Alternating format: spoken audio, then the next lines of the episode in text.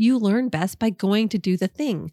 So you can go and sit and listen to tons of sermons. You can listen to lectures. You can even listen to podcasts.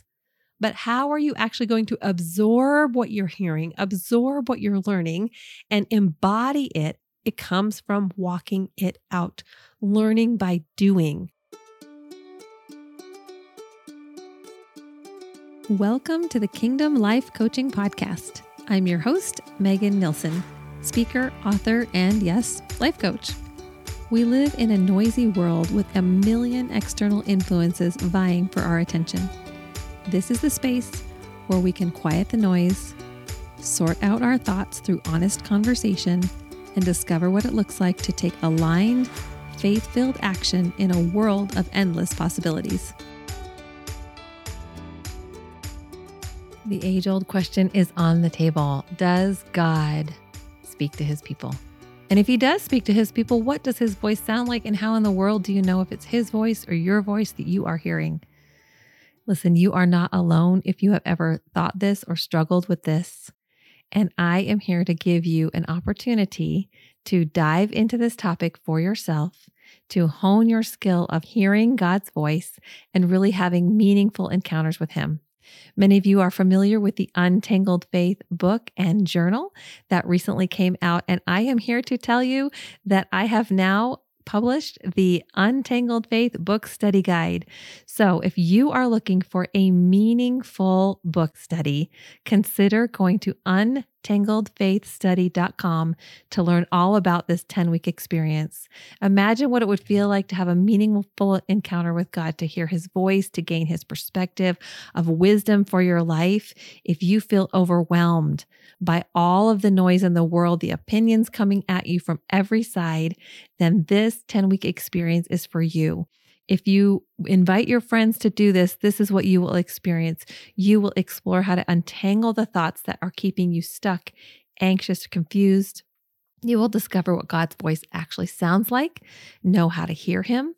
You will learn the transformational art of honestly communicating with God, to laying it all on the table so that you can receive kingdom, wisdom, truth, and love.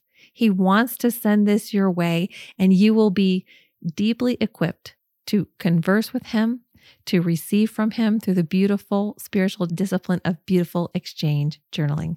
So head to untangledfaithstudy.com to learn all about this 10 week experience that includes reading suggestions, and breakdown of chapters and weeks, small group discussion questions so you don't have to come up with all this stuff yourself, and the ability to practice with your friends and process what you are hearing from the Lord. I cannot wait to hear about the testimonies coming my way. So head to untangledfaithstudy.com to find your guide today. Hello, hello. Welcome back to another episode of the Kingdom Life Coaching Podcast. As always, I'm Megan Nilsson. I am super stoked that you are here with me today. And last week, the previous episode, I dropped seven questions that you can ask yourself in a period of discernment. So, if you're in a season of discernment, trying to figure some things out, wondering which way God is leading, which way is the best for you to go, your family, whatever, go back and check out that episode. Write down those seven questions. Those would be great to tuck into your Bible, to tuck into your journal, to post on your bathroom mirror. That's just great, just life foundational stuff moving forward. So go grab that. This week, the thought that is occurring to me to share with you all is sadly quite simple to say and often complicated to actually live out. So, when you're in a season of discernment, trying to untangle those thoughts, figure out which way to go, you can do all the work in the world, but eventually, eventually you're going to have to make a decision. You're going to go one way or the other. And guess what? No decision is a decision, right? Because then the default action happens. So if you don't proactively decide to go one way or the other, life will just it will just come. Whatever whatever is going to happen is going to happen and you really have no say in it. So, I have this coach that I used to work with, Louise Taylor, shout out to you from down under. She used to say there is traction in the action. So, how do you know what to do? How do you know which way, which way, which way should I go? Sometimes you just have to go. Sometimes you just have to throw on your shoes, walk out the door, and do the thing. I can't remember if I've told you guys this on the podcast before. Forgive me if, if it's a, a repeat story, but it's so powerful to me because when we were praying about our adoption process, which was, you know, good 12, 13 years ago now, I remember year after year saying, I don't know if we're done having kids, but I think we would adopt. If we expand our family, I think we would adopt, right? You guys have probably heard me say this before. And there was this moment when I was praying and I was like, Lord, just tell us what to do. What are we supposed to do? And I was imagining, you know, God would just, the supernatural divine stork would drop this package, this sweet package of kids on our doorstep and say, you know what? Here, is the flashing sign, the bold lights telling you that these are this is your child, these are your children.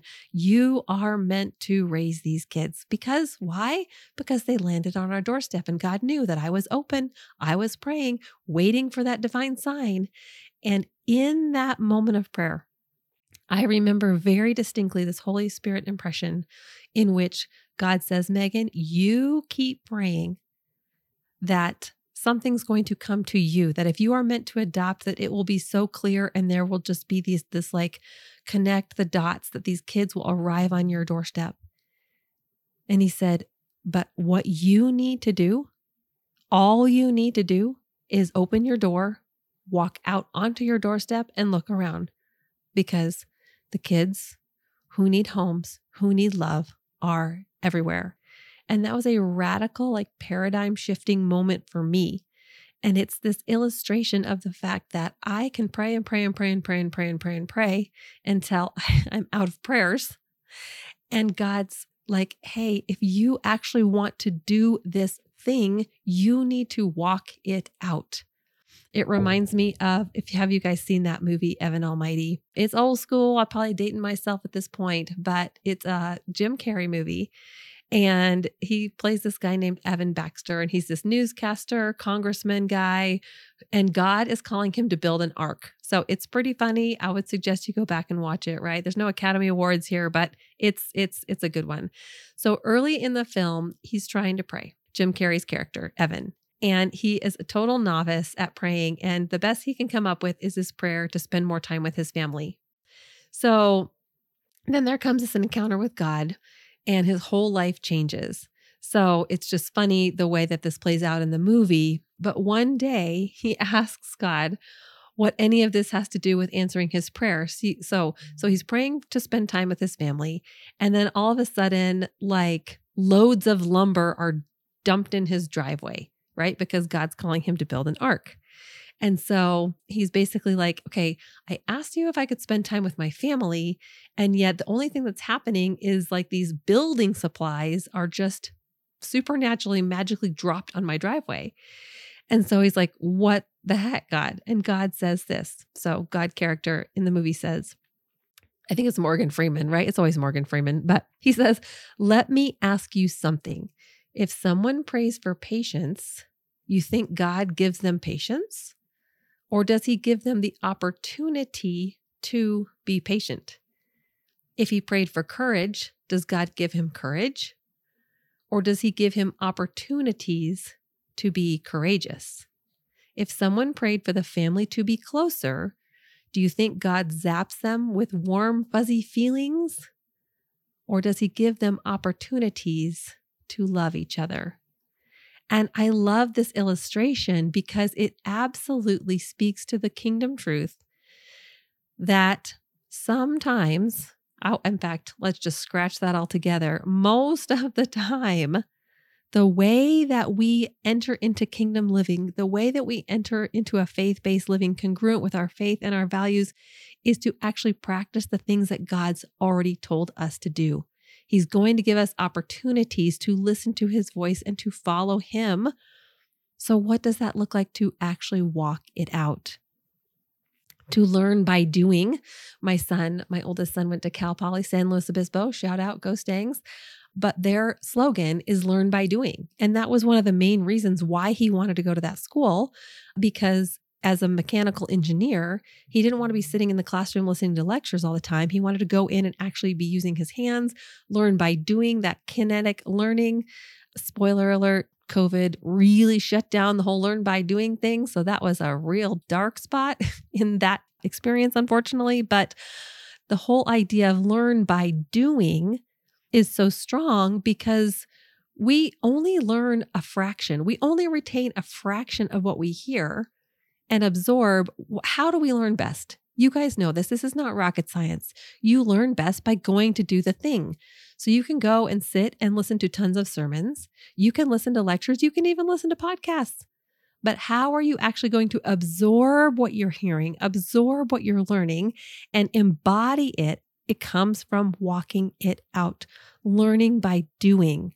And I was thinking about this in regards to Jesus washing the disciples' feet. So many of you know in John chapter 13, there's this radical, speaking of paradigm shifting, Jesus is washing the disciples' feet. He's basically saying, My reputation doesn't matter. Everything is turning upside down because what the world reveres, the image and the status and the knowledge, he's saying all of that is completely bunk I am here to overturn the world system and I am going to wash your feet. I'm going to be the lowest of the low. And at the end in John 13, 17, not the end, but at the end of this story, Jesus turns to the disciples because they're all like perplexed and confused and like, whoa, what is Jesus doing? He's the master and he's washing our feet. That is a servant's job. So Jesus shows that he is this servant, that he is radically shifting what we value, what the kingdom values are. And he says in John 13, 17, if you know these things, happy are you if you do them. He is speaking to this point of if you know what God's calling you to do, if you know what kingdom living actually looks like, love God and love others. So let's just distill it, even if we need to, to the top two commandments. Then how do we learn by doing? And in John 13, 17, he says, If you know these things, happy are you if you do them. And the word know in this sense is, is perceive with your senses. Because I think oftentimes, at least for me, I value knowledge. I just want to know. Going back to my story about adoption, I just wanted to know without a shadow of a doubt that this is exactly what we were supposed to do. And how would I know that? Because this thing came to me. I didn't have to I didn't have to walk out. I didn't have to like try new things. I didn't have to be confused or, you know, experiment and see what was actually going to happen. I was thinking, okay, I will know these things because obviously there's a big huge sign in the sky and there's kids on our doorstep and it's very clear this is yours to do. But what Jesus is saying and what he said to me in that moment is if you know these things, blessed are you if you do them, to know. That word know there means to perceive with all of your senses. What are you perceiving with your spiritual senses? Not necessarily that you know in your logical brain, sort of this black and white without a shadow of a doubt situation.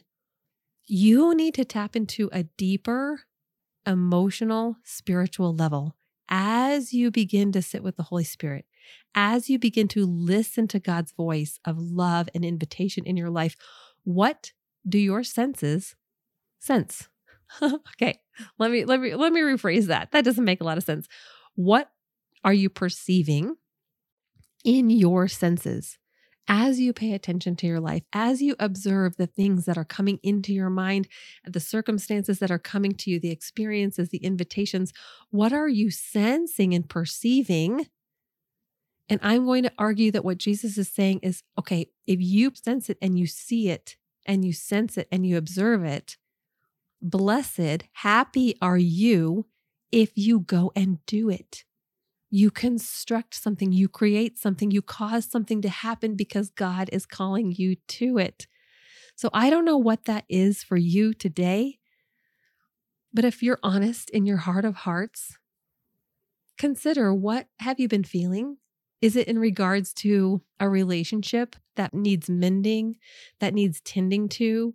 Maybe a, a, covenant relationship, maybe your marriage or a relationship with a child or a parent or a sister or a brother or whatever it is, someone very important in your life. Is there a Holy Spirit stirring that is inviting you into action, into forgiveness, into love, into connectedness in another way?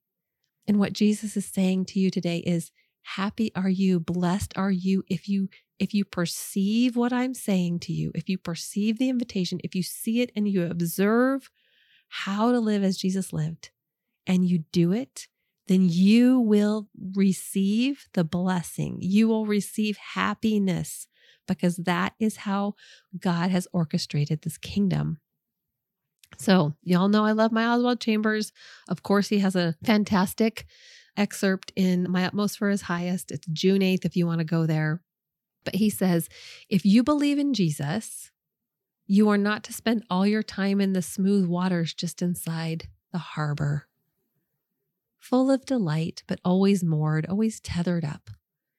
You have to get out through the harbor into the great deeps of God and begin to know for yourself begin to have spiritual discernment. So, again, what is discernment? It's sensing, it's perceiving, it's asking God to speak into. And then once He is speaking into it and you are getting these senses, then you walk it out. So if you're feeling stuck spiritually, if you're feeling like you're in a dry season, then go back to a point where there was something you knew you should do and you did not do it because maybe it didn't seem to be that important. There was no immediate call to do so. The counterfeit of obedience is a state of mind in which you work up occasions to sacrifice yourself. Passion is mistaken for discernment. So basically, what Chambers is saying here is we have this misperception that being a Christian, that walking out this kingdom life is just like this passionate surrender. And while he does call us to surrender and sacrifice ourselves, sometimes it's harder to just obey and fulfill our spiritual destiny because we have we have come to him transformed mind body and soul and saying lord jesus i am yours what do you want me to know? How do you want me to walk this out in life today? And and we're obedient, we do it. Let me see if I can make it a little more clear with this illustration of something that's happening in my life right now. So, I was invited to a book club and the book club, we were reading this book, The Gospel Comes with a House Key by Rosaria Butterfield. So maybe some of you have heard of her. She has a really amazing book about her conversion story, which I would suggest you go check that out. But this, The Gospel Comes with a House Key is Rosaria doesn't pull any punches, man. She's got her perception, she's got her perspective on the world, and she shares it for sure. And she's calling people into radical hospitality keeping your door open. What does it look like to connect in real, authentic ways with your neighbors, do life together, share Jesus with them, just because you're loving them and you're inviting them to safe, open spaces and you're connected in a very real way.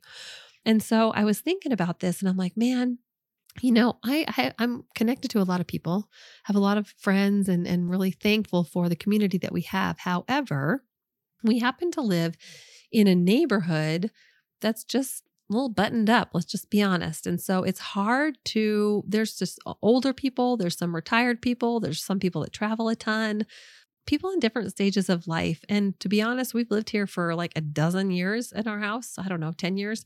And I don't know my immediate neighbors all that well. Yeah. And it's been something that's kind of, irked me and kind of bothered me for a long time but i'm like i don't know i don't know you know life goes on and i'm just i'm just being honest with you right now so after reading that book, I'm like, all right, God, what does it look like for me where I live to connect with my neighbors in a real way, in a different way? So I just throw that out into the atmosphere, kind of like, you know, Evan Almighty is praying to God. I, I pray to God and I'm like, okay, I feel this stirring, but I, I don't know what to do with it. So I kid you not, like two days later, I am in conversation with my backyard neighbor. So she invites me over. Again, um, we had planned for coffee and she invites me over and she says, You know, I don't know if you're in a Bible study right now, but I have had this sense, an idea that it'd be really cool to have a neighborhood Bible study. And I was like, wow. Okay. I was like, you're going to laugh, or maybe you're not going to laugh because you're going to know that God is, this is God. I was like, I just read this book and now it's been on my mind. How can I get to know neighbors better? How can we have real, deeper conversations and connections? And then, no sooner said than done, you are randomly, quote unquote, inviting me over for coffee and teeing up this idea of a neighborhood Bible study. And the funniest thing was, she said, I really think that you should coordinate it because I I am already in a couple of Bible studies and I think that, you know, I'm not sure that I would be in it, but I am sensing that it'd be really cool if it happened. And oh, by the way, Megan, I think you should lead it. So I just had to laugh because I was like, oh my gosh, isn't that God to to confirm something that's already on my heart? Have a neighbor that I haven't spoken to in a very long time kind of present this idea to me and not only did she present the idea to me, she's not even really committing to partner with me in it. She's like, hey, I think you should do it. And I've got other things going on. So I'm not sure I would actually come. So I walked away mm. from that coffee time with her and I just kind of had to laugh. And I was like, okay, God, I can see you inviting me into something new. And so, as I'm telling you this story, it is real time. I'm in the middle of starting to call and text and invite women in my neighborhood to consider a neighborhood Bible study. So hopefully we're going to have an interest meeting soon and then the Bible study will begin to happen with whoever is interested. And so keep me honest, keep me accountable, check in on me, ask me how it's going. So if you follow me on social media, DM me and be like, "Hey, Megan, how's it going? I need accountability." But I here's the deal. I have sensed the Holy Spirit nudge for a long time now. Let's just be honest, a long time to to reach out and to connect with my actual neighbors. You know, Jesus said love your neighbor as yourself. And I haven't really known my actual neighbors very well. And so I'm feeling the Holy Spirit divine invitation to to reach out, to start a connecting, go in a deeper way with my actual neighbors. And so we are right now in discussions, sending out the idea beginning to plan it. And so ask me about it. I definitely need the accountability, but I'm telling you today if you're in a season of discernment, the best way, the very best way to figure out what God is saying is to begin to walk it out. Start trying some things, see what works and what doesn't. And this is the often messy part of it. It's just not that wrapped up in a bow. It's just not. So I would love to hear from you. Again, DM me on Instagram or Facebook. You could email me, Megan at meganbnilson.com. Let me know, like, what are you, what's coming to you? What Holy Spirit stirring are you feeling that you're like, okay, true confession time here. I've been feeling this for a while and I have not acted on it, or I don't really know what to do. And I would love to be able to support and encourage you as we kind of just lace up our shoes and start walking this thing out together. Speaking of my website, meganbnilson.com.